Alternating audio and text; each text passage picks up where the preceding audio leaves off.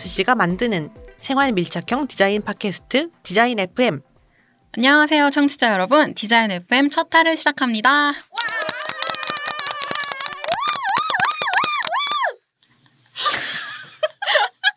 네, 저희 소개로 시작해 볼게요. 저는 눈 디자인에서 실장으로 일하고 있는 김소미 디자이너. 저는 기업 디자인 팀에서 일을 하고 오늘의 잔업이라는 프로젝트 그룹에서 잔업을 하고 있는 한경희 디자이너입니다. 네, 경희 씨 드디어 저희 첫 녹음입니다. 저희 일 벌리기 좋아하는 사람들이 이날을 위해서 뭐 짧다면 짧은 준비 기간을 거쳐가지고 드디어 이 자리에 앉아 있습니다. 네, 정말 감개가 무량하고 어떻게 하다가 MC가 됐는지 잘 기억도 안 나지만 정말 생각도 상상도 못한 이렇게 팟캐스트를 운영하게 되, 되었네요. 어, 저희가 이렇게 일 벌리기 좋아하는 이런 훌륭한 여성분들이 모여서 어, 방송을 하게 되다니 정말 같이 하는 함께하는 재미를 느낄 수 있는 시간인 것 같습니다. 네, 오늘 디자인 FM을 듣고 나시면 저희가 팟캐스트를 왜 시작했고 어떤 사람들이 모여 만들었는지 궁금하실 것 같아요. FDSC와 디자인 FM을 위한 안내서 같은 0화가 업로드되어 있으니 꼭 들어보셨으면 좋겠습니다. 광고와 후원을 같이 해주신 광고주님들도 소개해 드릴게요. 디자인 FM은 주제에 따라 매달 간판이 바뀌는 빈티지 의류 플리마켓 밀리언 아카이브, 취향과 사회적 신념이 만나는 나이스숍과 함께 합니다. 자, 그럼 오늘의 초대 명예 지식님이 누군지 소개를 들어볼까요? 위인 박이랑 디자이너의 거대한 발자취. 박이랑 디자이너님은 1980 몇 년도에 부산에서 태어나셨고 태어나실 적에 동쪽 하늘에서 큰 천둥이 쳤다고 한다. 이처럼 세상을 호령하며 태어나신 박이랑 디자이너는 2009년 척박한 한국 디자인 땅에 스튜디오 헤르츠를 직접 일구시고 이례적인 성과를 올리셨으며 동시에 독립출판사 스윙 퍼블리셔스를 차리시어 척박한 출판계에서 대바람을 일으키시었다.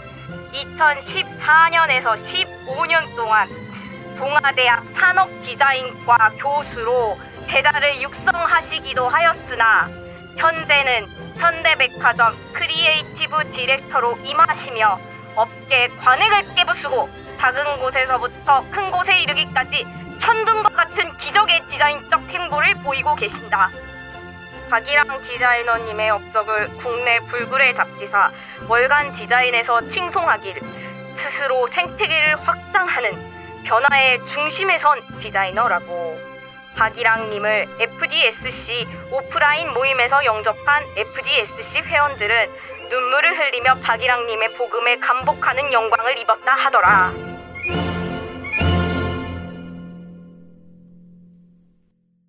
오늘의 게스트 박이랑님을 모셔보겠습니다. 안녕하세요. 아, 안녕하세요. 안녕하세요. 반갑습니다. 디자인 업계에서 이랑님은 이미 너무 유명하시지만 더 유명해지길 바라는 마음에서 저희가 특별하게 소개하는 시간을 가져봤습니다. 그렇습니다. 이외에 덧붙이고 싶은 소개나 최근의 성취가 있으실까요? 본격 자기 자랑의 시간입니다. 어, 네. 발자취를 들으니 참 제가 나도 몰랐지만 위인이구나 라는 생각을 하게 되었는데 맞습니다. 뭐 제가 부산에서 태어나긴 했지만 100일 만에 서울에 와서 저한테 부산에 대해서 묻질 않길 바라며 아. 팟캐스트를 시작하도록 하겠습니다. 네. 또 아. 무슨 얘기 해야 되나요? 아니요, 괜찮습니다. 네. 어, 일단 저희가 처음 하는 팟캐스트라서 첫화라는 타이틀이 있어서 약간 부담스러우셨을 수도 있을 것 같은데 뭐 섭외 요청이 왔을 때 약간 어떤 고민이 있으셨는지 궁금하네요. 아, 일단 섭외 요청이 왔을 때 제가 이 FDSC 회원들을 만나 뵈니까 되게 악동이시더라고요, 다들. 그래서 무슨 말씀이시죠? 주문이네요. 그래서 아, 이 악동들이 나한테 또 무, 무슨 질문을 할까 굉장히 두려운 마음이 앞섰는데요. 오늘 이렇게 스튜디오에 와서 보니까 진지한 마음도 악동의 마음과 함께 있으신 것 같아서 기대가 됩니다. 네. 기대에 부응하도록 열심히 하겠습니다. 네.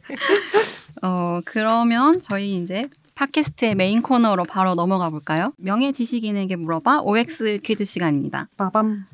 FDSC 지식인 채널을 통해서 박이랑 디자이너에게 대한 질문을 몇 가지 받아보았어요. 그래서 저희가 총 다섯 개의 질문을 드릴 건데 보시고 빠르게 O 혹은 X로 대답해 주시면 됩니다. 패스는 없어요. 네. 어, 최대한 솔직하게 잘 부탁드립니다. 준비되셨나요? 네, 됐습니다. 네. 그럼 시작해 보겠습니다. 나 박이랑 아트 디렉터로서 꽤 잘한다고 생각한다. 오! 한국적인 표현은 가장 어려운 주제다. X. 현대 백화점만의 비주얼을 위해 상업적인 표현과 비상업적인 표현 방식을 구분해서 작업한다. X. 어, 기업 디자이너는 디자인을 하지 않는다. X. 대한민국에서 디자이너로 살기 평생의 돈벌이라고 할 수는 없다. 아, 오? OX 답변 잘 들어보셨습니다. 어, 이 OX 답변에 대한 자세한 이야기가 궁금한데요. 저희 광고 듣고 와서 더 깊은 얘기 나눠보도록 하겠습니다. 스파 브랜드의 생산 시스템의 환멸을 느끼시나요? 여기 밀리언 아카이브가 있습니다. 하나의 주제로 모은 수백, 수천 장의 빈티지 의류. 주제에 따라 매달 간판이 바뀌는 플리마켓. 여러분이 찾던 바로 그 옷가게 밀리언 아카이브. 지금 바로 달려가 볼까? 트위터와 인스타그램에서 밀리언 아카이브를 팔로우 해주세요. 네, 밀리언 아카이브의 광고 듣고 왔습니다. 아, 아주 연기력들이 훌륭하시네요. 네, 그러게요. 누군지 모르겠지만 훌륭한 연기였고요. 이번 달에 또 다양한 옷들이 판매되고 있으니 많은 관심 부탁드려요. 네, 잘 들었습니다. 이랑님 다 뭐 다행히 되게 거침없이 답변을 해주셨어요. 그리고 약간 더 확신을 가지고 답변해 주신 질문이랑 약간 긴가민가하게 답변해 주신 질문이 있었던 것 같은데 각자 했던 질문에 대해서 조금 더 자세히 이야기를 들어볼까요? 어, 먼저 첫 번째 질문. 나는 아트 디렉터로서 꽤 잘한다고 생각한다에 오라고 대답해 주셨어요. 어, 지금 현대백화점에서 근무하고 계신 걸로 저희가 알고 있는데 그 일하시면서 아트 디렉터로서 어떤 업무를 하고 계신지 간략히 설명해 주실 수 있을까요? 저희도 사실은 이게 아트 디렉터라고 하면은 약간 막연한 개념이어가지고요. 아니 이거는 좀 대본이 있어야 되는 거 아닙니까? 이런 이런 설명 편하- 이거는 편하게. 뭐 서프라이즈도 아니고 짜잔. 아, 편하게 말씀해 네, 주시면 편하게. 네. 그냥 되게 쉽게 말씀드리면 저는 제 역할을 생각할 때 축구 같은 거랑 비교해서 생각하는 것 같아요. 예를 들어 축구 선수들이 정해진 시간 안에 그 경기를 뛰잖아요. 저는 그 바깥에서 있는 코치 또는 감독 이라고 생각을 하거든요. 그래서 그 뭐 수비수도 있고 공격수도 있을 텐데 각자의 역할에 맞게 디자이너들이 역량을 발휘할 수 있게 저는 밖에서 그것들을 조율하고 그다음에 어떤 식으로 이 전략을 가져갈 것인가라는 것들을 어, 계획하고 또 그 실행에 옮기는 과정 같은 것을 디자이너들과 함께 하는 게 아트 디렉터의 역할이라고 생각을 합니다. 네. 그럼 아트 디렉터 업무를 하면서 이제 본인 스스로가 가져야겠다고 생각한 자세나 어떤 태도 같은 게 있을까요?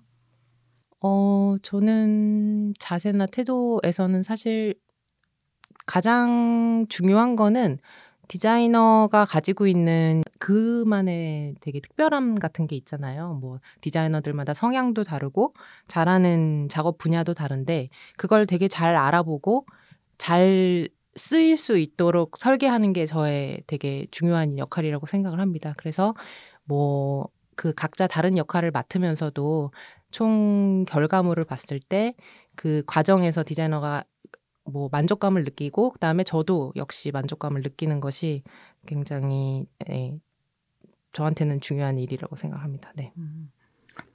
네, 말씀 잘 들어봤는데 이거를 그러니까 저희가 이제 조금 얘기해 주신 걸 종합했을 때 네. 축구 감독에 가까운 포지션이라고 설명을 해 주셨는데 네. 실제로 이제 하루하루 일을 할 때 구체적으로는 어떤 식의 업무를 어디서부터 어디까지 담당하시는지가 조금 헷갈려요. 그러니까 특히 또 저희도 마찬가지지만 디자인 업계에서 아트 디렉터라는 직군에 대한 인식이 어, 잘 되어 있는 편이 아니라고 생각을 했는데 어떻게 생각하시는지 조금 궁금하고요. 네, 어, 저는 아트 디렉터라는 개념이 사실 직군마다 많이 다르기도 하고 어떤 규모의 프로젝트냐에 따라서도 굉장히 많이 다른 것 같아요.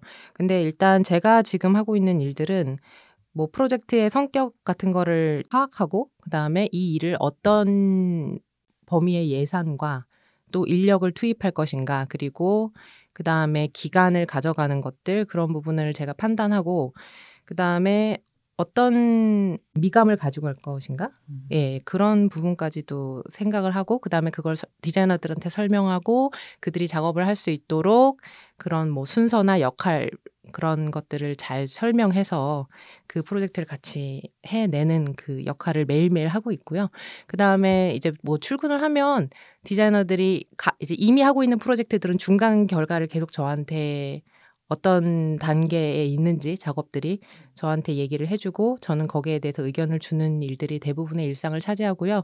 그 다음에 뭐 동시에 저는 또 새로운 프로젝트가 있으면 그 프로젝트를 어떻게 할지 구상을 하는 역할을 하, 합니다. 네, 거의 매일 그런 이- 일을 하고 있습니다. 주로 중요하게 생각하시는 아까 어떤 미감으로 이거를 보여질지 고민한다고 하셨잖아요. 그래서 백화점에서는 어떤 거를 중요하게 생각하시고 디렉션을 주시는 편인가요?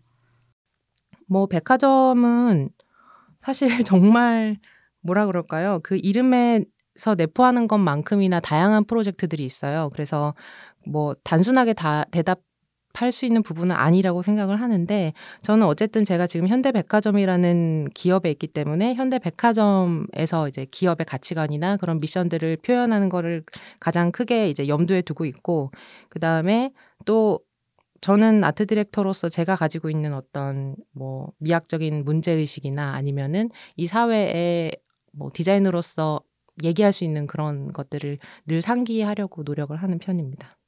그다음에 뭐 사실 가장 중요한 거는 그 프로젝트가 목표하는 바를 이루는 게 사실 가장 네 우리 모두가 하고 있는 일이겠죠. 네.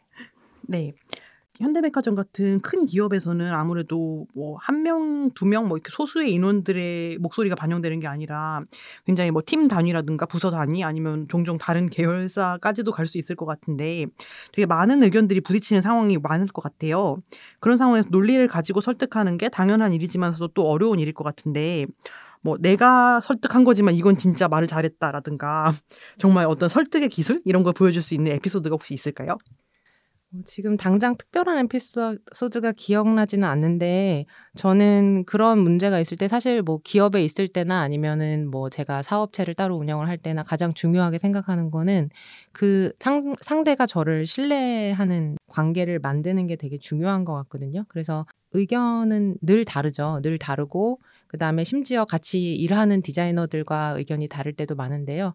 결국에는 그 의견이 다른 상대가 어떤 이 일을 잘 하고 그 다음에 더 합리적으로 풀어가기 위한 태도 때문에 의견을 낸다라는 그런 믿음을 서로 주는 것이 저는 가장 중요하다고 생각을 하고 그래서 특히 초반에 저는 그 관계성을 굉장히 잘 유지하려고 노력을 많이 하는 편입니다. 뭐 예를 들어서 프로젝트 앞서서 어떻게 이것을 풀어갈지에 대한 스터디나 아니면 리서치 같은 거를 충분히 한다든지 그래서 나에게 이 일을 의뢰한 사람이 아 저 사람은 이 일을 굉장히 진지하고 성실하게 임하고 있구나라는 느낌을 받도록 하는 게 저의 또 어, 저, 제가 하고 있는 스킬인 것 같아요. 네. 음. 그 비슷한 맥락에서 네. 현- 현대백화점에서는 뭐 bidding이란 걸 하지 않는다고 아, 네. 않게 바꾸셨다고 들었어요. 네. 이게 굉장히 좀 혁신적인 일인 것 같은데 각 프로젝트에 맞는 디자이너를 찾는 일을 내부에서 직접 수행을 하니까 가능한 거라고 생각을 하는데요. 네. 그 비딩을 없앤 과정에 대해서 좀 간단히 얘기를 들을 수 있을까요? 여기서 잠깐. 비딩이란 특정 기업의 프로젝트 입찰에 여러 업체들이 참여하여 수주를 따내기 위해 경쟁하는 것으로 쉽게 말하면 경쟁 PT를 통한 입찰 방식을 의미합니다.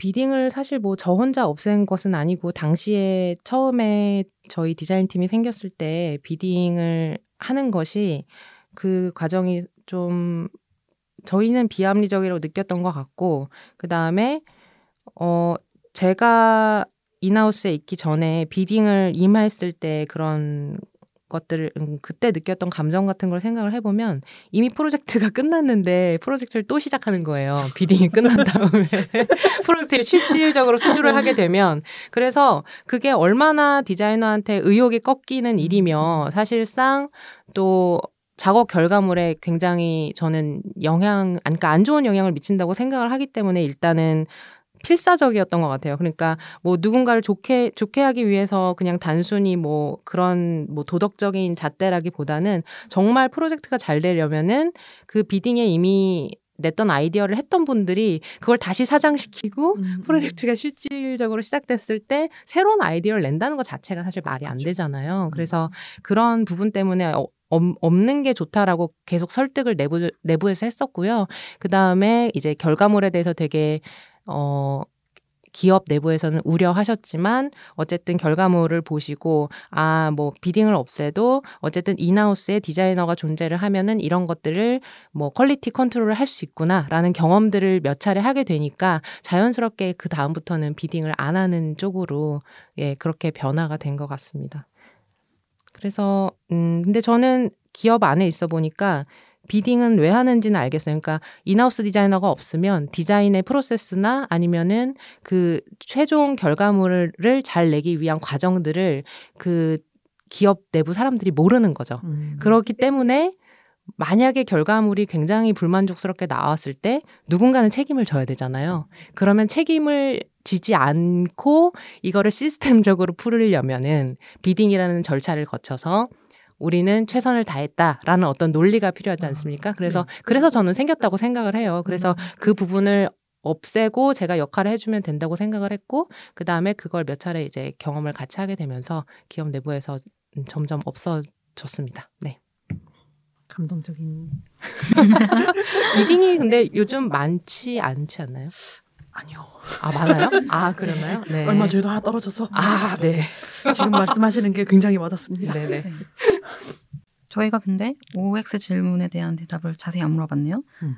아, 나는 아트 디렉터로서 꽤 잘한다고 생각한다. O라고 대답해 주셨는데 네. 어떤 부분에서 이제 스스로 잘한다고 생각하셨는지 궁금하네요. 사실 첫 번째는 무조건 잘한다고 우리 모두는 생각을 해야 된다고 생각을 해요.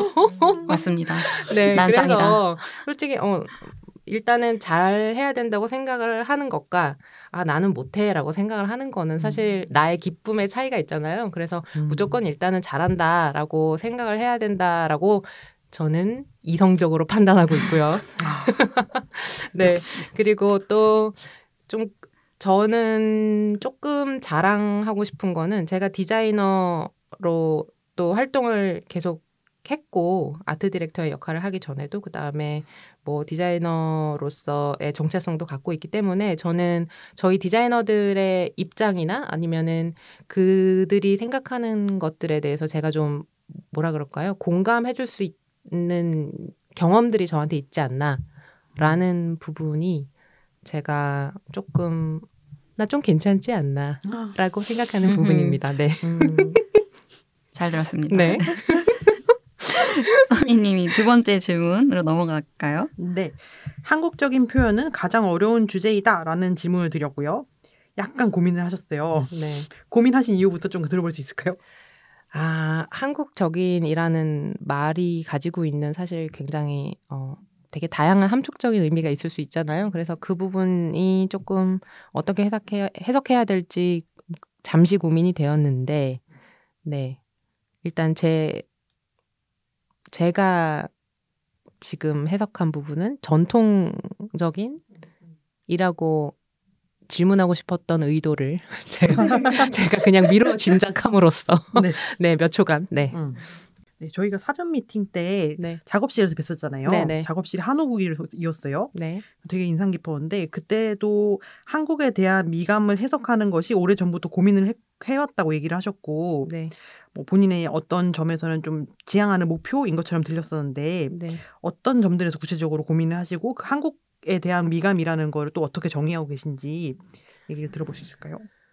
어, 사실 이건 정말 제가 답할 수 있는 부분인지는 모르겠는데 저는 그냥 한국적인 거를 고민하는 이유는 정말 저를 알기 위해서라고 생각을 하거든요. 그러니까 저는 어릴 때부터 되게 거부감을 느꼈던 순간들이 그런 미감을 강요받았을 때였던 것 같아요. 그래서 뭐 나는 그렇게 좋아 보이지 않는 것에 대해서 왜 저 미감을 뭐 되게 좀 물론 미감은 교육 받는 부분도 굉장히 크지만 좀 억지로 교육받고 싶지 않다. 음. 그런 부분에서 저는 굉장히 거부감을 가졌던 것 같습니다. 그리고 그게 디자이너가 돼서는 더 좀 확실하게 저에게 그런 면모들이 있어서 그럼 나는 왜 그런 것에 대해서 거부감을 가지나라는 이런 꼬리에 꼬리를 무는 질문들로부터 결국에는 한국적인 게 무엇인가라는 것까지 이제 와 닿게 된 건데요. 또 더불어서 해외나 아니면은 굉장히 잘하고 있는 디자이너들을 보면은 굉장히 자국의 전통에 대한 이해, 이해가 깊고 꼭 그거를 뭐 계승하고 본인 것으로 삼아 표현한다라는 표현보다는 그 선배들이 했던 작업으로부터 많은 거를 체득하고 또 음. 경험하고 그 다음에 누렸던 어떤 그런 그런 풍부한 감수성을 기반으로 자기 작업을 하더라고요. 그래서 그런 걸 보면서 그럼 나도 그걸 갖고 싶다라는 그런 음, 예, 음. 어떻게 보면은 당연하고 단순한 생각에서 한국적인 게 무엇인지에 대해서 고민을 했던 것 같습니다. 네. 그러면 그런 어떤 관심을 가지고 많이 나름의 연구 같은 거를 하셨을 것 같은데 지금 저희가 보는 이제 뒷조사 같은 걸 해본 결과 네. 네, 현대백화점 아이덴티티 리뉴얼도 하시고 이번에 식품관도 있고 여러 가지가 있잖아요. 그 리뉴얼 과정하는 거 안에서도 지금 말씀하신 전통에 대한 어떤 관심 같은 거를 이제 방법론적으로 녹였을 것 같다는 생각이 드는데 어떤 점에서 그런 걸 적용을 하셨을지 궁금해요. 사실 현대 백화점과 현대 식품관을 제가 이런 생각을 막 펼치려고 입사하거나 그런 건 아니었는데 어쩌다 보니 현대 백화점에서 이 기업의 어떤 내부적인 뭐라 그럴까요? 문화나 아니면은 기업 정서나 아니면은 뭐 여러 가지 제가 판단하기로는 제가 가졌던 생각들이랑 그러니까 저의 결과 되게 잘 맞, 맞았던 부분이 있다고 제가 느꼈어요. 그래서 현대 백화점은 사실상 한국적인 표현을 하려고 의도하지는 않았지만 어떤 미감 미감에 있어서 조금 어 뭐랄까요? 이거 이런 말 써도 되나? 나대지 않는 좋습니다. 네, 나대지 않는 디자인 그런 그런 멋있음 음. 되게 조용하지만 힘 있는 멋있음에 대한 얘기들을 좀 하고 싶었고요. 현대 백화점의 네, 브랜드 아이덴티티나 그 이후에 브랜드 비주얼이나 뭐 그런 것들을 개발할 때는 그게 저의 어떤 큰 가이드라인이었고, 그 다음에 현대 백화점이 기존에 40년 가까이 된 기업인데, 갖고 있었던 그런 기업의 시각 문화 전통에 대한 연구랑 같이 맞물려서 그런 디렉션을 내리게 됐었고요. 현대 어, 식품관은 그 프로젝트 자체가 다 파, 파 팔고 무 팔고 우리 땅에서 나는 사과 팔고 벼 팔고 그런 곳인데 왜 한국성을 얘기하지 않느냐라는 질문들이 있었어요. 특히 동업계를 조사하면서 다 영문으로 된 이름과 그 다음에 어떤 룩, 룩이라 그러죠. 그러니까 시각적인 결과물이나 아니면 그런 뉘앙스가 굉장히 그냥 저희가 그냥 말하는 서구적인 것에서 차용한 게 도대체 저는 연결되지가 않았어요. 그러면서 왜 이 땅에서 난 왜 가장 근거리에 있는 농산품을 먹고 싶어 하는지 일단 그게 이해가 안 됐어서 저는 그렇다면은 우리 거에 대해서 얘기하기에 너무 좋은 프로젝트라고 판단을 내렸었고 또그 생식품 팀 바이어라고 하는데요. 이 프로젝트를 같이 했던 분들과 인터뷰 인터뷰를 하고 그들의 생각을 인터뷰 그러니까 들어봤을 때도 저의 생각이 굉장히 또 잘 받아들여졌고 그들도 굉장히 강력하게 또 이 direction에 대해서 지지를 해줬기 때문에 그런 현대 식품관의 브랜드 아이덴티티가 탄생할 수 있었다고 생각을 합니다. 네. 그 식품관의 이름이 공식 그냥 명칭이 현대 식품관이잖아요. 로고도 한글로 되어 있고. 네. 그래서 그런 게 어떻게 보면 다른 동적 업계, 다른 회사에서는 그런 식의 접근을 안 하고 있는데 네. 되게 약간 어떻게 보면 과감하게 현대 식품관이라는 한글 로고를 전면에 내세웠어요. 왠지 이것이 잘 통과 한 번에 통과되었을지 그런 약간 얘기가 좀 궁금한데 뭐 우여곡절 같은 게 있었을까요? 아하하하. 사실 사실 한 번에 통과되지 않았고요. 아. 그 음. 하지만 그 처음에 제가 말씀드렸다시피 그런 작업은 많이 했어요. 그러니까 우리 정체성에 대한 그다음에 우리 자연에 대한 자부심을 드러내자라는 디렉션은 처음부터 공감을 많이 받았는데 결과적으로 이제 현대 식품관 이렇게 다섯 글자를 뭐 영 알파벳으로 표현하지 않은 것에 대해서는 되게 많은 어, 의견들이 좀 많이 나왔었는데 내부적으로 결국에는 최종 결정권자가 저희의 CEO시죠. 어, 보자마자 멋있는데요? 라고 이렇게 한마디 하시더라고요. 그래서 음. 아, 이걸로 밀어붙여도 되겠구나라는 음, 생각을 음. 예, 하게 됐고 그 다음에 처음에 오픈했을 때는 사실상 되게 내부적으로 반응이 엇갈렸었어요. 처음에는 이제 한글로 하니 초라해 보인다. 라는 피드백도 있었고요. 네, 되게 많았는데 결과적으로는 그 사실 로고 타입 과 같이 수반되는 그런 많은 비주얼들, 그 다음에 뭐 패키지물들, 그 다음에 굉장히 많은 다른 디자인 요소들 때문에 그, 거, 그 direction이 지금 와서는 되게 사랑을 받고 있거든요. 그래서 내부적으로 자랑스러워하고 또 굉장히 또 이 브랜드에 대한 자부심을 얼마 전에 또 회의하는데 바이어들이 가지고 계시더라고요. 그래서 대- 저는 디자이너이자 뭐 아트 디렉터로서 굉장히 인생에서 좀 소중한 경험을 했던 그런 프로젝트로 남아 있습니다. 네. 음. 네. 그럼 이어서 그 현대 식품관 얘기를 했는데 그럼 가장 주목받은 프로젝트가 아무래도 현대 백화점 아이덴티티 리뉴얼 작업이었잖아요. 네. 거기에 사용, 사용된 이제 분홍이랑 녹색이 사실은 한국의 색이라는 의미로 적용된 것이었다는 걸 저희가 좀 나중에 알았어요. 네, 이거에 대해서 조금 얘기 들어볼 수 있을까요? 사실 그, 아, 그게 한국의 색이라서 그걸 선정했다라는 거는 아니고요.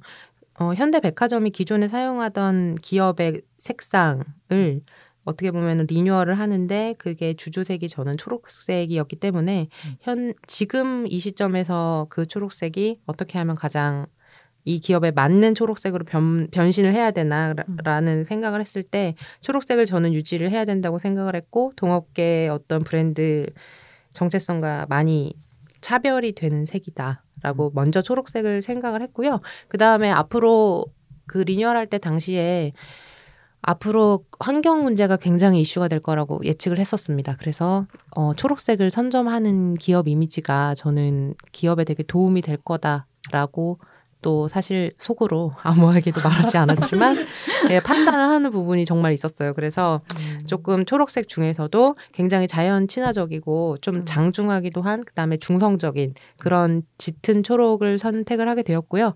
그다음에 서브 브랜드 컬러를 그 고민을 했는데 그 부분에서 이제 라일락 컬러를 선정을 하게 됐는데 그 저는 그 미감이 굉장히 좀 여러 층위로 읽히기를 바랬습니다. 그게 음. 굉장히 트렌디해 보이기도 해- 했으면 했고 그 다음에 또 어떻게 보면 되게 한국적이고 전통적으로 보이기도 했으면 음, 네, 그래서 그런 어떤 저의 되게 다중적인 바램들을 포함하고 있는 색 선정이었습니다. 그렇군요. 네, 저희가 들었을 때 아울렛도 있잖아요. 현대 아울렛 같이 작업했을 때 외국 해외 디자인 스튜디오랑도 작업을 하시는 걸로 저희가 알고 있는데 네. 이런 한국적인 미감에 대해서 고민을 하고 또 중요하게 생각하면서 동시에 해외 디자이너랑 일을 하면서 어떤 설명을 해야 된다든지 하는 지점에서 어려움이 있을지 않을까 혹은 뭐 어떻게 어, 일부러 해외 디자이너 분이랑 일을 하시는지 그런 게 좀 궁금했어요.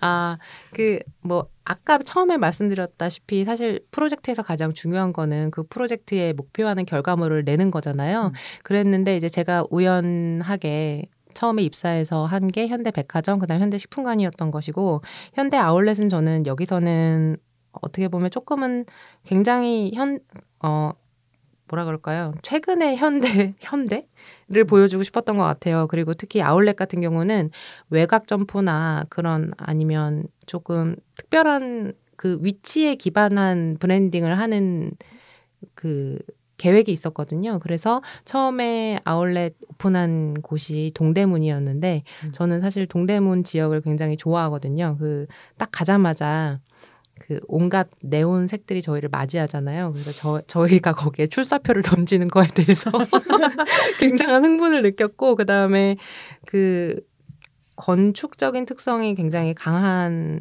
그 뭐라 그래요? 건축의 브랜드 아이덴티티를 표현해야 되는 미션이 되게 가장 큰 예, 음. 미션이었습니다. 그래서 건축을 잘 이해하고 또 그래픽 디자인도 잘 이해하는 그런 협업자들을 찾다 보니까 자연스럽게 네덜란드로 돈을 아 돈을 돈을 돈을 드렸죠. 눈을 예, 눈을 돌리게 됐었고 음. 그, 예, 그 와중에서 이제 토닉 스튜디오라는 곳과 협업을 하게 되었습니다. 생각해 보면은 그런 말씀하신 대로 그런 네온을 반영했다던가 현대 아울렛 아이덴티티에 전통적인 어떤 느낌의 뭐 더- 현대백화점의 그린이나 라일락 이런 반영된 게 되게 인상 깊었고 되게 좋은 결과물이다라고 음. 생각을 했었어요. 특히 그 현대백화점 쇼핑백 아주 예쁘고요. 감사합니다. 세 번째 질문으로 넘어가 볼까요? 세 번째 질문은 현대백화점만의 비주얼을 위해 상업 비상업적인 표현 방식을 구분한다였습니다. X라고 대답해 주셨어요. 구분하지 않으시는 건가요? 네. 네, 건가요? 그런 네네. 건가요? 네. 저는 예, 그 약간 고민을 초반에 특히 입사했을 때 고민 많이 했던 부분인 것 같아요. 그때 어떤 결론이었냐면 어 그때 한 5년 전, 7년 전만 해도 상업적인 비주얼과 뭐 그렇지 않은 것에 대한 확실한 사람들의 그런 구분 가- 하려는 태도도 있었고 그 다음에 구분하는 것도 있었는데 저는 지금은 그렇 그렇지 않은 것 같아요. 그러니까 사람들도 아무리 작은 거더라도 상업적인 이유가 없는 것은 되게 드물다고 저는 보거든요. 디자인 결과물에서. 그래서 음. 뭐 그런 구분을 하는 게 저한테 되게 고려해야 할 요소 중에 되게 어, 중요도가 밀린다고 해야 될까요? 만약에 음. 구분을 해야 된다면 그거는 사실 되게 중요하진 않다. 그래서 사실 프로젝트에서 표현하고자 하는 게 제일 중요한 거지 이거 를 구분할 여력이 없다라는 표현이 더 맞을 수도 있고요. 그다음에 사실 구분할 필요도 없다고 생각을 하고 그다음에 대중들도 사실상 이것에 크게 이제는 이걸 카테고리를 나눠서 판단하거나 뭐 네, 작업을 하지 않는다고 저는 생각을 하기 때문에 그래서 X라고 대답을 하게 됐습니다.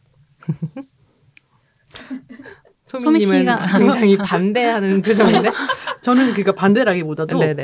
그 보통 이제 대- 백화점이라고 하는 이 용어가 뭔지 모르겠는데 약간 대형 유통, 유통 업, 네네. 네네, 유통업. 그런 업계에서는 보통 선택을 하는 게 일부러 굉장히 뭐라고 해야 되지? 되게 조금 high quality이고 하이 터치이고 고급 소재를 쓰고 일부러 그 소위 고급이라고 말해지는 뭐 명품이나 이런 데서 차용되는 그래픽을 쓰는 것이 되게 자기들의 가치를 높이는 일이라고 생각하는 것 같이 느껴질 때가 있어요. 그런데 현대백화점은 굉장히 그렇지만은 않은 선택을 하는 곳이라고 판단이 됐거든요. 근데 이제 그런 것들이 구분이 별로 무의미하다라고 얘기를 해주셨는데, 네. 음, 그래서 내가 뭔 질문을 하고 싶었을까? 그 예를 들자면은 네. 어 이거는 어떤 룩의 예라기보다도 네. 연초에 이제 현대백화점 아울렛 시즌 이미지에서 보면은 모델의 이미지가 굉장히 좀 역동적으로 보이잖아요. 네. 그렇게 생- 생각했을 때 백화점이나 패션 업계가 보통 여성 모델을 가지고 룩을 개발을 한다라고 했을 때 일반적으로 할 수 있는 것 같은 선택과는 조금 다른 선택인 것 같아요. 그래서 그런 방식에 대한 고민이나 어떤 과정 이런 것들 조금 얘기를 들을 수 있을까요? 네, 그게 사실은 말씀하신 부분은 저는 상업이랑 비상업의 문제가 아니라 뭐 현대 아울렛 그 브랜드 비주얼 2019년 것들에서 표- 제가 생각했던 거는 어떤 게 고급스러운지에 대한 질문이라고 보는 게 맞는 것 같아요. 왜냐하면 저는 이제는 고급스럽고 더 프리미엄하고 더 좋은 것이 뭐 예를 들어서 여성의 이슈라고 치면 여성이 더 주체적으로 묘사되는 게 더 고급스럽다고 생각을 하는 거거든요. 그래서 예전 그게 상업적이냐 비상업적이냐의 문제가 아닌 만약에 고급감을 표현을 해야 된다면 이 브랜드가 가지고 있는 고급감이나 프리미엄을 표현하고 싶을 때 그게 무엇이냐라는 데 더 치중을 해서 작업을 했던 것 같아요. 그래서 이- 이 키비주얼에서 여성을 묘사하는 방식, 그 다음에 그 여성의 표정, 그 다음에 생김새, 그런 것들을 이제 뭐 모델을 저희가 선택을 하게 되잖아요. 그랬을 때 기존의 아름다움과는 약간은 조금 다를 수도 있는 아름다움, 그리고 기소, 기존의 여성들이 가지고 있었던 표정과는 허- 뭔가 불편하진 않지만 약간은 더 주체적이고 뭔가는 뭔가를 하고 싶어 하는 어떤 표정들 뭐 이런 것들을 표현하고 싶었던 것 같아요. 그 프로젝트가 허락하는 범위 내에서. 근데 이제 그것들이 되게 좋게 받아들여지는 걸 보면서 아 확실히 고급에 대한 얘기들이 그 담론이 달라지고 있구나라고 저는 생각을 했습니다. 그리고 또 반응도 좋았고 그 아울렛 비주얼에 대해서 음. 그래서 네 저는 그것이 상업 비상업의 문제가 아니지 않을까요?라고 생각을 합니다. 네. 그럼 그 아울렛에서 시도하셨던 것처럼 네. 그런 기존의 어떤 티피컬한 것들을 깨고 싶은 다른 프로젝트에서 그런 걸 적용하고 싶은 게 또 있으실까요? 어, 그게 프로젝트가 그런 걸 깨야 되는 프로젝트가 있으면 저는 되게 즐겁게 그걸 하고 싶고요. 그 다음에 사실상 이렇게 큰 기업에서 뭔가를 이렇게 깨려는 태도를 취하면 되게 많은 사람들이 조금 그걸 위협적으로 느끼는 것은 사실인 것 같아요. 그래서 사실 되게 큰 브랜드일수록 어떻게 보면은 조금 편안한 이미지를 기본적으로는 추구한다고 생각을 해요. 근데 다만 어 예를 들어서 굉장히 저희 고객층 중에 젊은 고객층을 타겟으로 뭔가를 한다든지 아니면 어쩐 특정 그 의도가 있는 프로젝트를 할 때는 그런 뭔가 파격적이고 그 다음에 사실은 또 그래픽 씬에서도 의미가 있는 그런 비주얼들을 늘 좀 되게 탐구하고 시도를 해보고 싶고요. 저는 제가 만약에 이거를 기업 안에서 시도하고 만약에 그게 성공을 거둔다면은 저는 그게 굉장히 의미가 있다고 생각을 하거든요. 왜냐하면 보이지 않는 어떤 시각적인 바운더리나 뭐 그런 허락되는 선 같은 거를 늘 넘는 거를 저는 상상을 하면서 일을 하는데 그런 걸 또 즐겨하기도 하고 또 저희가 되게 즐겁게 해야 될 부분이라고 생각을 합니다. 어, 어떤 이제 그래픽 룩에서뿐만 아니라 이런 선택이 굉장히 진보적이라고 생각이 되는데 네. 저희가 이렇게 사전에 질문을 드렸을 때 오히려 스튜디오를 운영할 때보다 인하우스에 있으면서 더 그런 진보적인 선택을 해야 되는 경우가 많아진다라고 얘기를 하셨어요. 그런 것도 이제 말씀하신 것처럼 기업이라는 곳에서 이런 룩의 지평을 좀 넓히고 얘기할 수 있는 거리들을 많이 던져주는 것이 의미가 있기 때문이라고 생각을 하시는 걸까요? 어, 네, 일단 그게 저는 많은 사람들에게 노출되는 디자인이고 그다음에 그 설득의 범위가 훨씬 광범위하기 때문에 의미가 있다고 생각을 하고요. 왜냐하면 그 경험을 같이 한 사람들이 변화하기 시작하니까 그게 의미가 있다고 생각을 하고 그다음에 여기 있어서 더 저- 진보적이라고 저는 개인적으로 느끼는 게 큰 것 같아요. 그러니까 왜냐하면 밖에서 제가 어떻게 보면 작은 몸집으로 그러니까 몸집이 작을 때 작업을 했을 때는 저 혼자만 진보적이면 되잖아요. 그러니까 사실상 제가 느끼는 체감은 그런 것을 행함에 있어서 그렇게 어렵거나 아 니면 뭔가 남들을 설득하는 그런 에너지가 들지 않거나 뭐 이런 것들이 컸는데 기업 안에서는 아주 조금만 뭔가 다름을 시도하려고 해도 정말 많은 프로세스와 논리를 가지고 에너지를 가지고 설득을 해야 되기 때문에 제가 느끼는 체감은 훨씬 더 큰 거죠. 음, 음. 네. 그래서 그 차이가 좀 있는 것 같아요. 음. 네. 최근에 그럼 회사에서 그 내렸던 가졌던 진보적인 어떤 결정이나 태도가 있다면 어떤 게 있을까요? 사실 최근에 좀 쭈그리고 있는데 저희가 이렇게 네. 가끔 얘기를 해보면은 오늘도 어디 싸우러 가신다고 아, 얘기를 하시는데 이게 아, 뭐 네. 치고받고 싸우는 건 아니겠지만 네, 치고받고 싸우는 거, 거의 뭐 표정으로는 네. 표정으로는 이미 네, 그럴 때도 있고요. 사실 뭐 그런 일은 기업 안에서만 있진 않잖아요. 그렇죠. 네, 네, 그런 게 그런 거는 당연히 있고 그 다음에 또 그 우리 모두가 처한 그 현실 있잖아요. 디자이너가 뭘 하는지 사람들이 잘 모른다. 그런 음. 대전제.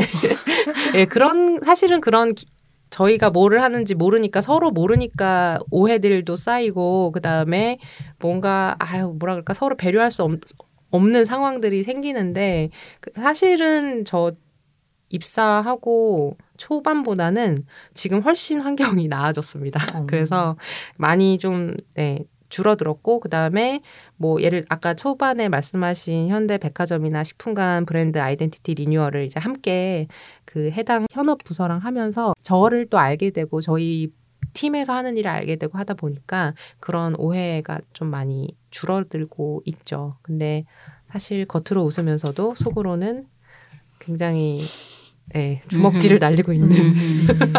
그런 경우가 없을 수 없겠죠. 네. 그렇죠. 네. 그런 겉으로 웃지만 속으로는 욕하고 있는 이런 상황이 되게 비일비재하게 발생하잖아요. 네. 음. 저는 굉장히 비일비재하다고 생각하는데 네, 네. 생각하시는 거죠. 그게 생각보다 컨트롤이 잘 안 된단 말이에요. 아, 어떻게 생각을 잘 굉장히 예상을 아니, 잘 마음- 하시는 것 같네요. 아, 마음속 마음속에 그게 이제 겉으로 확 이제 나오, 나도 모르게 나오는 경우가 음. 많, 많단 말이죠. 이게 그렇구나. 이런 거를 그렇구나. 이런 거를 뭐 특별히 컨트롤하는 어떤 비결이랄지 그런 게 있을까요? 아, 그 사실 전 표정에 다 티나는 스타일이라서 상대는 아마 아 다 알 것이다. 네 아. 이미 얼굴로 제- 주먹질을 어, 하고 예. 얼굴로 이미 때리고 있기 때문에 표정으로 때리고 있기 때문에 네, 다 아실 것 같긴 한데 아, 그거는 있는 것 같아요. 그러니까 조금 나이 들고 경험이 쌓일수록 아 저 사람이 아까 제가 비딩 설명할 때, 음. 아, 기업 내부에서는 그럴 수밖에 없는 이유가 있구나라는 걸 알게, 저도 알게 되니까 화가 덜 나더라고요. 아. 그래서, 그러니까 그 사람 입장을 이해하는 게 되게 중요한 것 같아요. 왜냐면 음, 내가 화가 덜 날라고. 나를 위해서. 네, 나를 위해서. 그래서 그 저 사람의 입장에서 저 사람이 저럴 수밖에 없는 이유를 알고 나면은 일단은 진정이 되잖아요. 그래서 아, 당신이 그러그러 해서 그렇게 했군요. 음, 라고 음. 이제 일단은 네. 한, 한 차례 분위기가 좀 이렇게 좋아지는 거죠. 그래서 그렇게 되는 게 제일 중요하고, 그 다음에 또 경험이 또 이거는 쌓이면서 자연스럽게 경우의 수가 늘잖아요. 제가 학습한. 음. 예, 그러다 보니까 좀 덜 화가 나는가 싶은데, 음. 네. 그, 좋은 그- 꿀팁이었습니다. 네, 네, 자, 네. 저희가 또 화 얘기를 하니까 다들 열띤 반응을. 아니, 소민님은 근데 화가 잘 안 나는 것 같아요. 아니 주로 늘 화가 나 있고. 아, 정말요? 어. 그왜 헐크가 그러잖아요. 예, 예, 예. 자기가 힘을 어떻게 조절할 수 있는지 아냐고. 예, 예. 자기는 사실은 늘 화가 나 있기 때문에. 어, 네. 늘 웃으시는 것 같아서. 웃어야지 뭐 어쩌겠어요. 웃어야 복이 온다고. 네, 지금 이나님 마이크 끈 거 맞나요? 지금. 네. 다음 질문 넘어가 볼까요, 소민님? 저희 뭐 대표적인 오해일 것 같은데 기업 디자이너는 디자인을 하지 않는다라는 질문에 되게 목청 높여 X라고 답을 하셨어요. 아, 네. 인하우스 디자이너에 대한 편견으로 뭐 많은 얘기들 들었을 것 같은데 네. 좀 기억에 남는 얘기가 있을까요? 아, 뭐, 일단, 인, 기업 디자이너는, 어, 디자인을 할 줄 모른다라는 얘기를 제일 많이 들었던 것 같고요. 근데 사실 저는 지금 와서는 제가 뭐 인하우스의 디자이너로서 뭔가 말씀을 드리거나 아니면은 뭐 의견을 내거나 아니면 입장을 표명하는 그런 일들이 조금 생기긴 했는데 저는 제가 막 되게 나는 인하우스 디자이너의 표본이야 막 이런 생각을 한 적이 한 번도 없어가지고 그런 질문 받을 때 사실 좀 당황스럽긴 하더라고요. 근데 어쨌든 와서 느낀 거는 기업 디자이너들이 반드시 어, 이 사회에서 좀 목소리를 내고 음. 그 다음에 디자인 씬에 더 참여했으면 좋겠다라는 생각을 많이 했습니다. 그러니까 왜냐하면 특히 기업들이 많은 예산을 지고 있는 경우가 많잖아요. 네. 그랬을 때 그들의 생각과 판단이 씬에 미치는 영향이 저는 굉장히 크다고 생각을 하거든요. 그러니까 음. 아까 현대백화점이나 현대식품관 또 아울렛 다 너무 저, 저는 제가 제가 존경하는 분들과 일을 할 수 있었고 음. 뭐 스튜디오 FNT도 그렇고 그 다음에 수주 삼방 액션 서울 그 다음에 토닉도 그렇고 그래서 그런 분들이랑 협업할 수 있는 기획을 하고 그 다음에 그분들이 어떤 역할을 해 주실 작업지에 대해서 설계를 하고 그 다음에 그분들과의 일하는 그 작업 결과물을 어떻게 정말 최종적으로 그 도출할지를 맞는 역할을 하는 게 인하우스 디자이너잖아요. 음, 네. 그래서 인하우스 디자이너들이 이 씬에 대한 이해를 하고 그 다음에 또 영향력을 끼칠 만한 어떤 많은 좋은 프로젝트들을 발생시켜야 된다고 생각을 하고 그 다음에 그들이 하는 일에 대해서 좀 더 이렇게 적극적으로 어필을 해야 되지 않나라고 생각을 합니다. 특히 제가 현대 백화점에 와서 되게 재밌게 하고 있는 작업 중에 하나가 브랜드 비주얼을 생산하는 일인데요.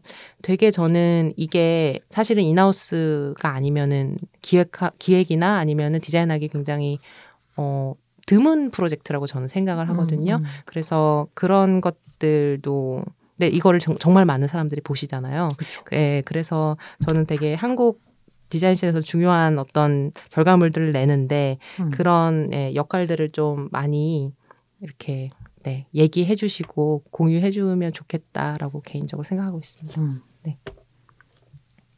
그 한, 그러니까 인하우스 디자이너가 어떤 일을 하는지에 대해 어필이 중요하다고 말씀하셨는데 네. 그 어필에 대해서 어떤 뭐 다른 시도하고 계신 게 있을까요? 어필을 시도하고 있는 게 바로 지금 이 팟캐스트에 나와가지고 제가 뭐 나름의 용기를 내서 얘기하는 그런 부분들이라고 생각을 하고요. 사실 뭐 제가 그래야 된다고 이렇게 말씀을 드리는 것도 어떤 사람들은 비웃을 수도 있잖아요. 너나 저래 막 이러면서. 예, 그런데 뭐 예, 저는 네 그런 나름의 노력들을 하고 있는 편입니다. 음, 음. 저희가 흔히 학교, 그러니까 디자인 전공을 하고 있는 대학에서 대- 막 흔히 하는 말이 그런 거잖아요. 뭔가 이렇게 기업에 들어가면은 영혼이 없는 디자인을 하게 되고 나만의 브랜드를 만들어서 작가주의적인 디자인을 하- 하는 진정한 디자이너가 돼야 된다. 네. 이런 것들에 대해 생각을 되게 많이 하게 되는데 그래서 기업에 처음 들어가게 될 그러니까 기업에 이제 원서를 지- 넣고 기업에 입사를 하고 이럴 때 사람들이 좀 뭐라고 하지 바로 너무 빨리 무기력을 느끼는 때가 있는 것 같아요. 근데 지금 이제 회사 소속으로서 어떻게든 의미 있는 작업들을 하고 계시고 성취감을 느끼고 계시잖아요. 그래서 네. 직업 만족도가 그냥 저희가 생각하기엔 좀 높은 편이라고 생각이 드는데 스튜디오도 경험을 하셨고 회사도 경험을 하셨는데 스튜디오에 있을 때와 달리 회사에 소속되어 있음으로써 가장 성취감을 느꼈던 어떤 경우라든가 뭐 어떤 상황이 있을까요? 어, 그러니까 스튜디오와는 스튜디오와는 다르게 기업에서의 성취감을 느낀 케이스요. 사실 저는 제가 기업에 있어서 성, 성취감을 느끼고 있다라고 생각하는 것보다는 저의 나이와 연차에서 오는 성취감 같은 게 있는 것 같아요. 그러니까 제가 꾸준히 궁금해하고 그다음에 뭔가 시도하고 실패했던 것들이 여러 차례 반복되면서 제가 원하는 작업을 조금 더 잘, 그러니까 원하, 원했던 방식으로 마지막까지 그게 결과물로 도출되는 경험이 예전보다는 많아졌거든요. 음. 거기서 오는 성취감이 가장 큰 것 같고요. 음, 근데 음. 그거는 제가 어, 인하우스에 있어서라고는 생각하지는 않습니다. 음. 근데 다만 지금까지의 그런 시행착오나 아니면은 경험들이 쌓이면서 오는 성취감을 느낀 지는 저도 정말 몇 년이 안 됐기 때문에 음. 그, 어, 디자, 이 디자이너라는 업이 그래서 조금 매력이 있지 않나. 이제야 뭔가를 해볼 수 있을 것 같은 느낌을 음, 처음 받고 음. 있는 요즘이거든요. 그래서 저는 그런 부분에서의 성취감이 좀 컸던 것 같고요. 그 다음에 기업에서 그래도 좀 저는 이거는 되게 뭐라 그럴까 재밌는 부분이다라고 생각한 거 제가 판단한 것을 제가 어 제가 맞다고 생각하는 것을 스스로 행할 수 있는 어떤 여건들이 갖추어질 때가 가끔 있는데 음. 그럴 때 이제 사실 크리에이터로서는 굉장히 기쁘게 작업할 수 있는 거죠. 그래서 음. 이제 만약에 외주를 받으면 클라이언트의 어떤 커뮤니케이션에 의해서만 작업이 결정되잖아요. 그렇죠. 네, 예, 그렇지 않은 경우가 인하우스에서는 있기 때문에 음. 그런 그럴 때는 저는 디자이너들한테도 얘기를 해요. 이건 정말 되게 기쁘게 작업을 해야 되는 음, 상황이다. 음. 지금은 이 프로젝트는 아무도 터치하지 않을 것이다. 막 이런 거를 막 얘기를 하면서 네, 그, 그럴 때 저는 되게 재밌다고 생각을 합니다. 음. 네, 내 과제를 하는 것처럼 마치 음, 음. 네. 네, 기업에 있으면서 저도 이제 인하우스 디자이너다 보니까 기업에 와서 오늘 장점 중에 하나가 큰 예산을 가지고 이제 이거를 좀 잘 활용할 수 있는 기회가 있을 것 같은데 어 어떻게 보면 자본에 대해서 지원을 받을 수도 있고 또 뭐 그런 걸 잘 운영할 수 있는 주체가 될 수도 있잖아요. 그래서 그거를 잘 활용했던 뭐 바- 사례라든지 그런 잘 활용하는 방법 같은 거가 있을까요? 혹은 이제 이 프로젝트는 이 정도 자본이 없었으면 안 되는 프로젝트였는데 덕분에 잘 됐다. 아 자본이 커서 잘 됐냐 잘 된 케이스? 음. 아 저는 그거는 정말 되게 단순한 것 같은데요. 제가 생각했을 때 지금 지구상에서 가장 잘하는 사람이랑 일해보기 뭐 이런 거 할 수 있는 게 음. 저는 굉장한 여유. 경험이 예, 됐다고 생각을 합니다. 뭐 음. 일례로 사실 뭐 현대백화점 브랜드 비주얼 촬영할 때는 뭐 틸다 스윈튼이랑 촬영도 했었고 음. 그다음에 사실 저는 그분이 말하고 움직이고 그다음 촬영장에서 매너 같은 것만 봐도 음. 그냥 막 되게 공부가 되더라고요. 아. 네, 예, 그분의 뭐 그런 어떤 연기, 그러니까 모델로서의 연기를 하는 방식도 물론 너무나 제가 처음 보는 그런 종류의 것이었고요. 음. 그 다음에 또 촬영하시는 포토그래퍼, 그 다음에 거기 스탭들한테 대하시는 태도, 막 이런 것들만 봐도 와 되게 경험 많으면 경험 많은 사람이 저렇게 해주니까 되게 좋구나, 뭐 이런 것들 있잖아요. 음. 뭐 그런 것들도 저는 되게 많이 본 것 같고 지금 현재는 현대백화점 키비주얼을 크리스토프 니먼이라는 일러스트레이터이자 작가랑 작업을 하고 있는데요. 음. 그분의 또 작업하는 그런 과정이라든지 그다음에 그분이 저한테 작업을 전달할 때 그런 노하우나 아니면은 또 그런 커뮤니케이션의 그런 화폭 같은 게 있잖아요. 그래 그런 걸 봤을 때 와 정말 잘하는 사람들은 이런 게 다르구나. 음. 예, 음. 그런 면모들을 전 봤을 때 가장 기업에 있는 어, 즐거움이 이게 아닐까. 음. 예, 음. 제가 생각하는 최고의 사람들이랑 협업할 수 있을 때. 네. 음. 부럽다. 저희는 보통 돈을 먼저 생각하잖아요. 그 다음에 이 돈이면 이런 사람하고밖에 일을 못 하거나 아니면 내가 하는 수밖에 없어. 최적 단가가 낮아져. 내가 하는 수밖에 없어가 사실 늘 답이죠. 그러니까. 그래서 왜 저희 수영님도 자주 말씀하시는 게 자꾸만 자본 때문에 그 네. 자본의 한계 때문에 네. 다재다능한 디자이너가 돼간다고 네. 일러스트도 그리고 그- 그건 되게 경험 경험치가 느는 건 확실한 것 같아요. 근데 저도 스튜디오에서 가장 고민했던 부분이 그 부분이었습니다. 그러니까 한정된 자본과 시간 안에서 제 경험치가 계속 챗바퀴라는 느낌이 들었을 때 음. 가장 고통스러웠고 그 다음에 예, 그게 저는 제일 힘들었던 것 같아요. 그래서 기업에 와서는 어 제가 생각했을 때 예, 가장 최상의 시나리오를 늘 네, 실현해야 하려고 굉장히 노력을 하는 편입니다. 그러면 반면에 인하우스 디자이너로서 일하면서 본인이 스스로 약간 경계하고 있는 태도도 있을 것 같은데요.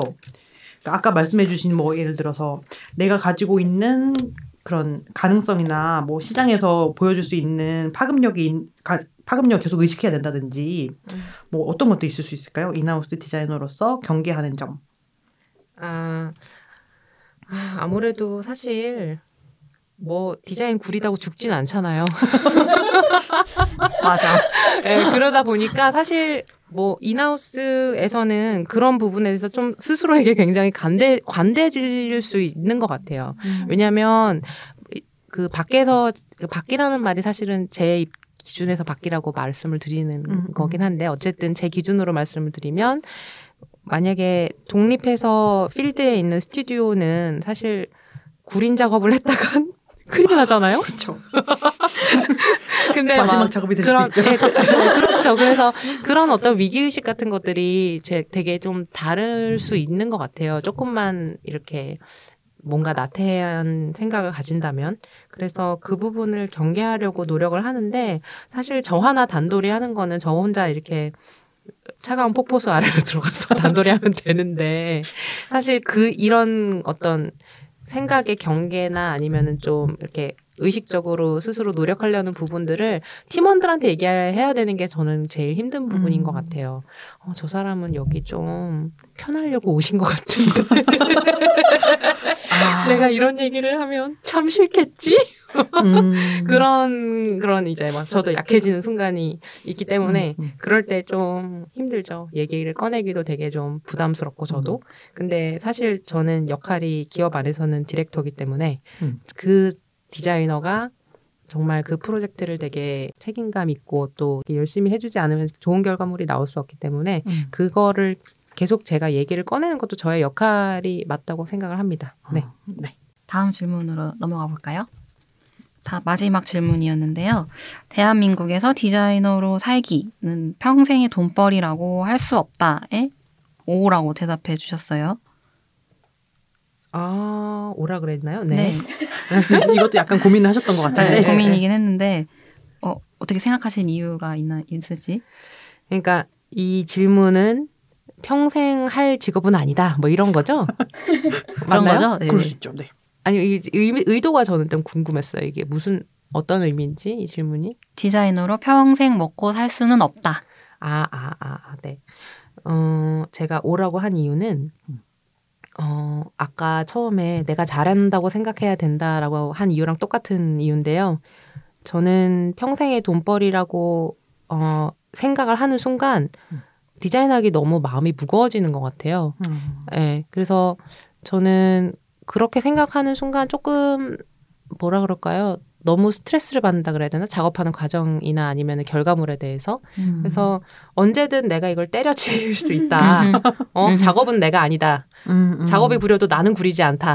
라는 음. 것을 늘 생각을 하고 이게 꼭 평생 가야 되나라는 어떤 그냥 그런 가벼운 마음가짐을 위해서 저는 그렇게 생각하려고 노력을 하는 편이고 실질적으로 디자이너라는 직업이 굉장히 다양한 사람들과의 어떤 일시적이지만 다양한 사람들과 대화를 나누고 어떻게 보면은 다른 업계를 들여다보는 경험들이잖아요. 음, 음. 그리고 다른 컨텐츠나 그런 문맥들을 좀 이렇게 엿보는 그런 직업이라고 생각을 하기 때문에 실제로 다른 분야로 넘어가기 굉장히 유리한 아. 음. 직업이라고 생각을 음. 해요. 그래서 그런 것도 매력을 많이 느끼고 있는 것 같아요. 디자이너로서. 그래서 꼭 뭐 이걸 평생 해야 진정한 디자이너라고 저는 생각하지 않습니다. 네. 제가 잠시 질문을 생각하고 있었는데 아. 그럼 약간 그런 방금 말씀하신 그런 매력적인 부분 때문에 디자인을 계속 하시고 계시는 걸까요? 왜 좀 관두고 싶다는 생각을 누구든 한 번쯤 하게 되잖아요. 네, 네. 네. 아직까지 그 유지하고 있는 거는 네. 어쨌든 단, 단점이라고 하기 좀 그렇지만 단점보다는 그런 재미와 매력이 더 많기 때문에 네. 하고 계시는 건지. 아, 어, 일단은 다른 생각을 할 여력이 없어요. 바빠서. 그래서 사실 좀 뭐 다른 거 하려면은 이런저런 생각도 하고 좀 그럴 여유가 음. 있어야 되는데 그렇지 못한 것 같고요. 현, 현재로만 보면. 음, 그 다음에 지금 계속 하는 거는 저는 이제야 알 것 같아요. 내가 이 작업을 좀 재밌어 한다는 거를. 그러니까 아. 디자이너로 사는 게 좀 괜찮, 나한테 좀 잘 맞지 않나라는 거를 어, 한, 안 지 몇 년 안 된 것 같거든요. 그래서, 음, 뭐, 네, 그렇습니다. 근데 또 매일 퇴근길에는 혼자 욕을 하며 관두겠다. 라고 외치며 음. 퇴근을 하죠. 음. 경력이 14년이라고 저희가 찾아보니까 그렇게 나오는 것 같은데 네, 네. 어 이게 사실은 이제 저희 정도의 연배 연배? 상공사공. 네, 동년배들. 네 제 동년배들은 3040. 늘 이제 고민하는 게 네. 내가 35세 이상 막 40대 이렇게 됐을 때 네. 디자인을 계속 할 수 있을까? 네. 라는 막연한 고민이 늘 있잖아요. 아, 있죠. 네네. 최근에 이제 오늘의 풍경에서 디자인계의 임원 성비 조사를 했는데. 거기서 또뭐 10년 이상의 여성 디자이너나 임원급 디자이너는 비율이 굉장히 낮게 나왔어요. 네. 그래서 이제 그 세계로 가고 계신 것 같거든요. 너도 올 거야.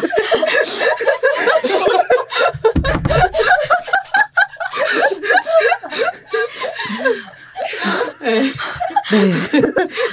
저희가 안 물어볼 수가 없는 질문이 됐는데. 벼랑 끝에서 날 밀자니. 여성 디자이너로서 네. 뭐 이전에도 힘든 점이 있을 거고 어떤 네. 어떤 면에서 좋아졌다 생각하는 점들도 있을 것 같고 네. 본인이 이제 경력이 제법 있게 된 여성 디자이너로서 뭐 지금까지 어떤 어려움이 있었는데 뭐 어떻게 했다든지 앞으로 뭐 고민하고 있는 점들이 있을 것 같아요. 아무래도 또 웃고 있지만 아, 제가 참 3040 디자이너로서 아, 조금 가볍게 생각하려고 굉장히 노력을 하고 있어요. 음. 제가 하는 일에 대해서.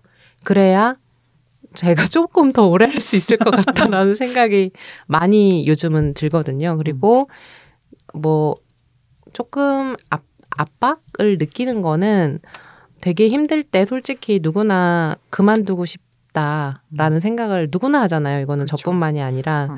근데 어 조금 후배님들이나 친구들의 시선이 부담스러울 때 있는 것 같아요. 음. 예, 너가 조금 그래도 오솔길이라도 내라. 이 척박한 디자인계 네, 네, 네. 그런 그런 것들에 대한 솔직히 압박감이 있는 고또 그런 면을 조금 즐긴다 그래야 되나? 그러니까 완전히 즐겁게 즐긴다는 건 아니지만 그래도 어쩌다 어쩌다 어떻게 이렇게 살 살아남으려고 발버둥을 치다 보니까 음, 음. 어, 네 누구나 발버둥을 치고 있겠죠. 네 그러, 그러다 보니까 어쨌든 이렇게 지금까지 일을 계속 하게 됐는데 어 요즘에는 많이 듣는 얘기가 음뭐 강연을 가거나 아니면은 주변에서 그래도 내가 몇 년 후에 저렇게 될 수 있겠다라는 대안을 저를 통해서 봤다라고 얘기해 주시는 분들이 가끔 있어요. 음. 그래서 그러면은 조금 의미가 있지 않을까라는 음. 네, 고민들 그런 것들이 있는 것 같아요. 음. 네, 답변이 됐나요? 좀 횡설수설해서. 네. 저도 질문을 횡설수설하기 때문에 근데 사실 요즘에는 저희가 약간 오- 롤모델이라고 삼을 수 있는 어떤 선생님들이라고 해야 되나? 그런 여성 디자이너인데 좀 오래 일하는 분들이 많이 없다고 저는 생각을 하거든요. 네. 그럼 뭐 본인 이랑님이 개인적으로 그 뭔가 롤 모델을 삼으시는 분이 있는지 아니면은 그렇게 되기 위해서 뭐 누구라도 그렇게 되기 위해서 조금 이런 거가 필요하겠다 디자인 업계에서 그런 게 있으실까요?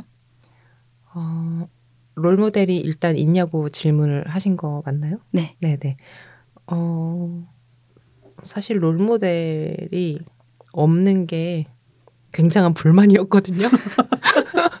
근데 롤 모델이 제가 뭐, 아, 난 이 사람도 있는데 이 사람은 별로야 뭐 이런 게 아니라 정말로, 어, 업계에 여성 선배들이 많이 없잖아요.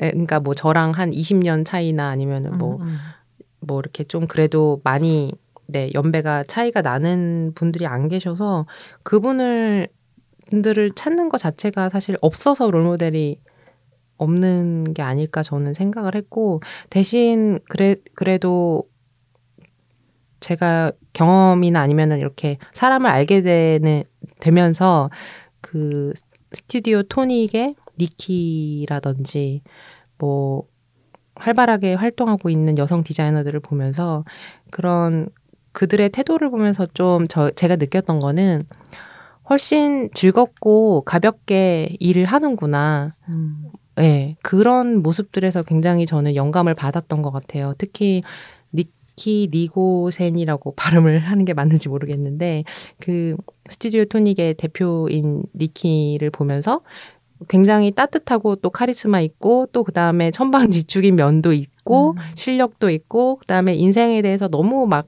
심각하게 여기지 않으면서도 또 굉장히 진솔하고 또 멋있는 작업들을 하는 모습들을 옆에서 보면서 굉장히 저한테는 또 새로운 생각들을 좀 이렇게 깨워줬다 그래야 되나요? 그분의 태도가.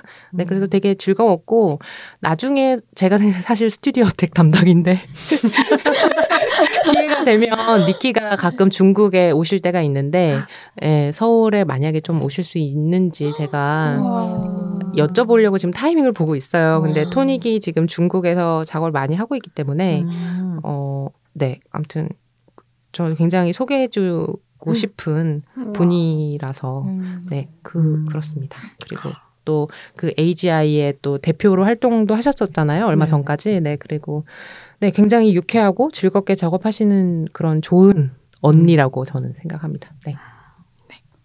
오셨으면 좋겠네요. 꼭. 네.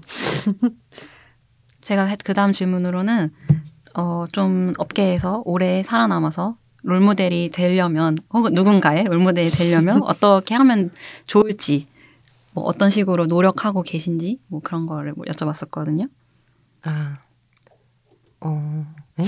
제, 뭐 어떻게 하면 되냐는 질문인가요? 네네. 아. 어떻게 뭐 노- 하고 현재 뭐 하고 계시는 노력이 있는지 네, 네, 네. 아니면 뭐 너 남들은 이랬으면 좋겠다라든지 아니면 내 선배들이 이런 걸 했었다면 어. 내가 롤모델을 삼을 수 있었을 텐데 어, 어. 음, 음, 음. 왜 나의 선배들은 아, 어디 갔어? 막 이런.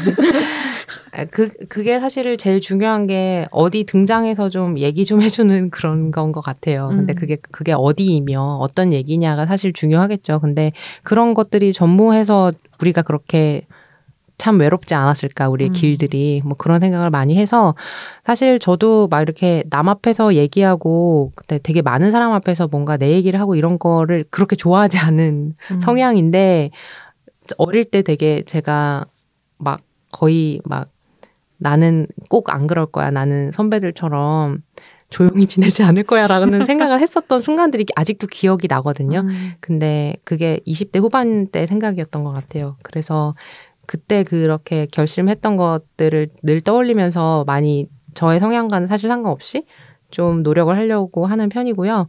그 다음에, 음, 저는 조금 저보다 좀 젊다 그래야 되나? 저보다 어린 친구들을 많이 만나고 싶어요. 많이 음. 만나고 싶고, 또 얘기도 들어보고 싶고, 그런 자리를 마련하거나 아니면은 마련해서 누군가 초대를 한다면 거기 응하거나 이런 것들을 어떻게 보면 제가 정한 저의 의무 같은 그런 부분이라고 생각해서, 네, 노력하고 있습니다. 음. 네. 네. 그 약간 다른 질문일 수도 있는데 네. 디자이너로 꼭 평생 일해야 된다라는 무거운 마음을 갖지는 않으려고 하신다고 하셨잖아요. 네, 만약에 아트 디렉터를 지금 하고 있지 않았다고 하면은 네. 하고 싶은 일이나 아니면 이런 일을 하고 있었을 것 같다라고 생각되는 일이 있을까요? 저는 되게 심리학에 관심이 많아서 음. 공부를 좀 한 적도 있었고 그 다음에 뭐 조만간 조금 자격증을 따려고 음. 마음을 먹고 이- 있는데요. 그래서 심리학을 공부해서 그, 공, 그 공부로 뭔가 가질 수 있는 직업을 가지지 않았을까라는 상상을 자주 했었고요. 그 다음에 저는 꽃을 되게 좋아하거든요. 어. 그래서 뭐 모르겠어요. 그 저희 엄마는 굉장히 비웃으시는데 언젠가 꽃집을 하고 싶다라는 얘기를 음. 막 되게 많이 했었는데 그냥 생각이 나네요. 소미님이 모르시니. 네. 저희 이제 거의 질문이 마무리가 할 시간이 왔는데요. 저희가 끝으로 FDSC가 명예 지식인 분들에게 드리는 공통 질문이 있습니다. 네. 바로 지금 가장 주목하고 있는 디자이너는? 입니다. 지금 가장 주목하고 있는 디자이너요? 네. 정치적 발언을 해야 되나요?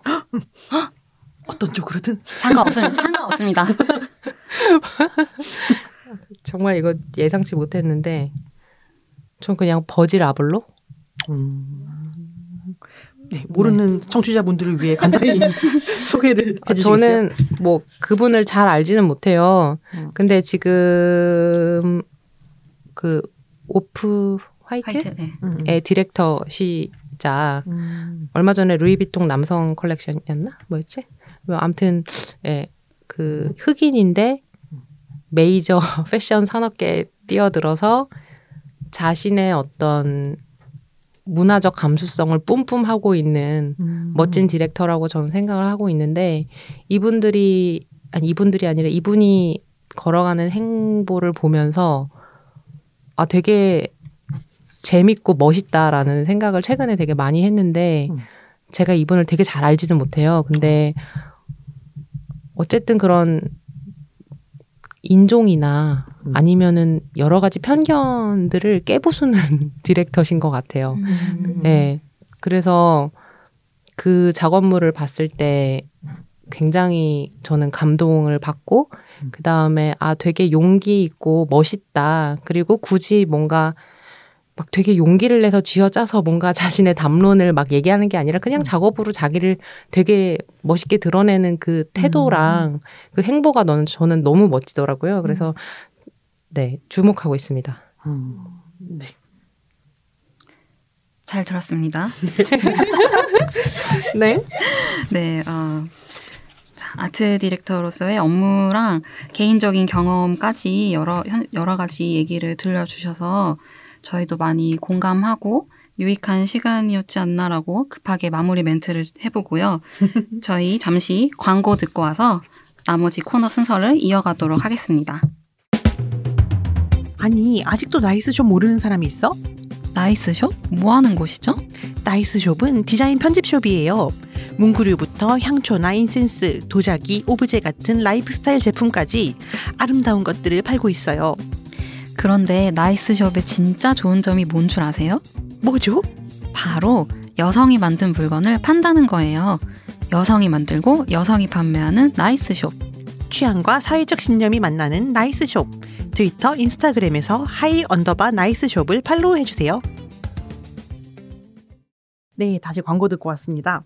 어, 찐 여탕숍 나이스숍과 함께하고 있는 디자인 FM입니다. 마지막 코너인데요. 코너 속 코너이죠. 디자인 한 줄이라는 코너 진행해 보겠습니다. 네, 우리 코너 속 코너 디자인 한 줄은 디자인 FM의 메인 작가님 김수영 디자이너와 함께하는 시간인데요. 명예 지식인님의 업무와 관련된 문구를 가지고 어, 짧게나마 생각의 깊이를 더해보는 유익한 시간입니다. 네, 아트 디렉터에 대해서 많은 공부를 하신 수영님 모시고 한번 같이 얘기해 보겠습니다.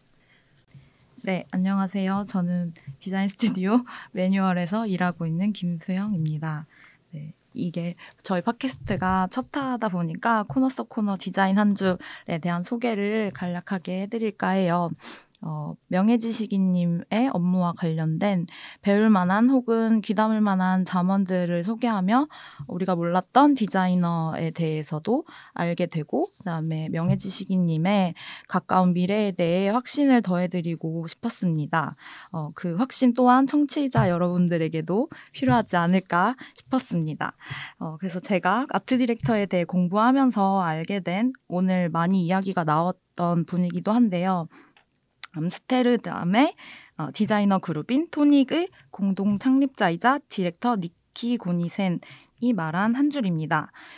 어, 이분과는 현대백화점 시티 아울렛 동대문점에 비주얼 작업도 함께 하신 걸로 알고 있는데요. 니키 고니센은 좋은 디자인이란 보기 좋은 겉모습에 국한하지 않고 좋은 세상을 만드는 것이라고 자신의 디자인 철학을 말하고 강력한 커뮤니케이션 디자인을 추구하며 도시, 지역, 환경의 맥락을 이해하고 더 좋은 세상에 대해 고민하는 디자인이기도 합니다. 그래서 제가 어, 이랑님에게 드릴 질문과 요구인데요. 어, 좀 더 다양한 사람들의 목소리로 좋은 디자인에 대한 명제를 늘리고 싶었어요. 정의라고 해야 될까? 그래서 이랑님이 생각하시는 좋은 디자인이 난 어떤 건지 그리고 오늘 팟캐를 마무리하면서 이 경험을 통해 남기고 싶은 나의 잠언이 있다면 마무리해 주시면 좋을 것 같습니다. 네. 너무 긴장되네요. 네. 뭐 니키 고니세는 방금 얘기한 것처럼 그 도시나 지역 환경의 맥락을 자신이 좋은 디자인이라고 생각하는 철학과 맞물려서 작업하는 분이라서 사실 저가 제가 그 현대 시티 아울렛이나 아니면 프리미엄 아울렛을 작업해 주시기에 굉장히 적합한 분이라고 생각을 했고요. 저희 그 한국의 지역성이 굉장히 짙은 그 동대문 그리고 송도라는 그런 지역을 굉장히 훌륭하게 해석해서 브랜드 아이덴티티 및 비주얼 작업을 해주셨던 그런 부분이라 네 굉장히 이 해석과 이 잠언 한 줄이 되게 그분을 잘 표현한다는 생각이 들고요. 저는 제가 생각하는 좋은 디자인을 말씀드리자면 저는 저를 반영하는 디자인이 좋은 디자인이다. 라고 생각합니다. 왜, 어, 다시 말하면 좋은 디자인이란 나를 반영한 디자인이다라고 생각을 하는데요. 그 여기서 말하는 나가 무엇인지가 되게 중요한 것 같은데 음. 나라고 하는 것은 어쨌든 이 제가 존재하는 공간과 시간에 반응하는 나겠죠. 그래서 내가 예술가로서 또는 디자이너로서 이 공간과 시, 시간 속에서 인지하고 그 감정을 느끼는 것들에 대해서 충실한 그 반영이 된 것이 좋은 디자인이라고 저는 생각을 합니다. 그래서 결국 굉장히 제가 느끼는 감정, 지금 현재 느끼는 감정이나 아니면 문제의식 같은 것들을 늘 작업을 할 때 반영을 하려고 노력을 하는 편이고요. 음, 제가 생각했을 때는 그런 디자인이 많, 많아져야 다양성이 확보가 될 것이라고 생각을 하고 또 많은 여러 목소리들이 공존할 수 있다고 생각을 하기 때문에 저는 예, 나를 반영한 디자인이 좋은 디자인이다라고 늘 생각을 하고 작업을 하고 있고요. 그다음에 오늘 팟캐스트에 나와서 말씀을 드리고 또 저의 이런 생각들을 나누는 것도 나를 반영하는 어떤 과정과 경험들이라고 생각을 합니다. 그래서 저를 선정해 주시고 질문해 주신 여러분께 정말 감사하다는 생각이 지금 되게 많이 들고 있어요. 처음에는 사실 아, 이 악당들이 어, 아까 악동이었는데 악동이었는데 악당으로 바뀌었네요. 네, 맞습니다. 조금 한 글자를 네, 이 뭐 무슨 어떤 짓궂은 질문을 하시려나 해서 조금 걱정이 되기도 했는데 네, 농담이고요. 네, 아무튼 좀 이렇게 여러 가지 얘기를 하다 보니까 또 저한테 이런 기회를 주시고 저를 표현할 수 있는 이런 자리를 마련을 해주셔서 정말 감사하다라고 말씀을 드리고 싶습니다. 네. 잘 들었습니다. 오늘의 즐 유익한 시간 같이 가져주셔서 너무 저희도 감사하고요. 이제 우리 게스트님 박이랑 디자이너님을 보내드릴 시간이 왔어요. 어, 오늘 디자인 FM 출연에 대해서 어떠셨는지 또 간단히 말씀해 주실 수 있을까요? 소감. 악당이 맞다니까. 네, 아, 참 귀여운 것 같아요. 디자이너들이란. 귀염, 귀염. 네, 왜냐면 정말 막 본인들이 느끼는 문제의식이나 아니면은 뭔가 하고 싶은 거를 표현해야 직성이 풀리는 사람들이 아닌가라는 생각에서 굉장히 저는 오늘 재밌었고요. 그 다음에 역시 디자이너는 꼭 포토샵이나 일러나 인디자이너로만 표현을 하는 것이 아니라 음. 온몸으로 활동하고 기획하고 또 본인이 느끼는 것을 표현하는 사람들이구나라는 생각을 여러 여기 계신 작가님과 또 MC 분들과 또 기획 디렉터님과 마케팅 전문 이사님과 를 보면서 하고 있습니다. 네네네 정말 많이 느꼈습니다. 너무 즐거운 시간이었고요. 네 아까 말씀드린 것처럼 또 감사하는 마음도 많이 생기네요. 저희가 모두 다 오늘 첫 생애 첫 번째 팟캐스트 녹음이었어요. 네, 이렇게 처음을 함께 할 수 있어서 기쁘네요. 고통도 나누고. 그렇습니다. 네, 솔직한 답변들 너무 감사했습니다. 논리를 바탕으로 현상을 해석하고 변화를 가져오는 디자이너라고 정리를 해볼 수가 있을 것 같아요. 저희가 또 그런 이렇게 본인에게 솔직한 사람, 뭐 자신의 정체성을 늘 찾는 디자이너로서 박이랑님에 대해서 많은 것을 배우고 또 느낄 수 있던 시간이었습니다. 네, 오늘 이렇게 자리에 와주셔서 감사합니다. 감사합니다. 감사합니다. 네, 이랑님을 보내드렸습니다. 디자인 FM 첫 화 재밌게 들으셨나요? 오늘은 현대백화점의 크리에이티브 디렉터 박이랑 디자이너님과 함께 즐거운 이야기를 나눠보았습니다. 어, 디자이너에게조차 모호했던 아트 디렉터 업무에 대한 이해를 조금이나마 넓혀보는 시간이었기를 바랍니다. 네, 경희 씨는 오늘 첫 녹음 어떠셨어요? 어, 첫 녹음 너무 생각보다 긴장을 많이 했고요. 대본이 있음에도 불구하고 횡설수설을 좀 많이 한 것 같아서 편집 감독님께서 잘해주시리라 믿습니다. 저는 너무 즐거운 시간이었습니다. 소민님은요? 네, 그러게요. 저도 제가 무슨 말을 했는지는 편집된 걸 들어봐야 할 것 같습니다. 오늘은 뭐 음, 저희가 주로 MC 역할을 하긴 했지만 저희도 참여자로서 대단히 즐겁고 많은 것을 배워가는 시간이었습니다. 첫 녹음 치고는 자연스럽지 않았을까요? 네, 뭐 그렇게 정리를 해볼 수 있겠습니다. 자연스러웠을 거예요.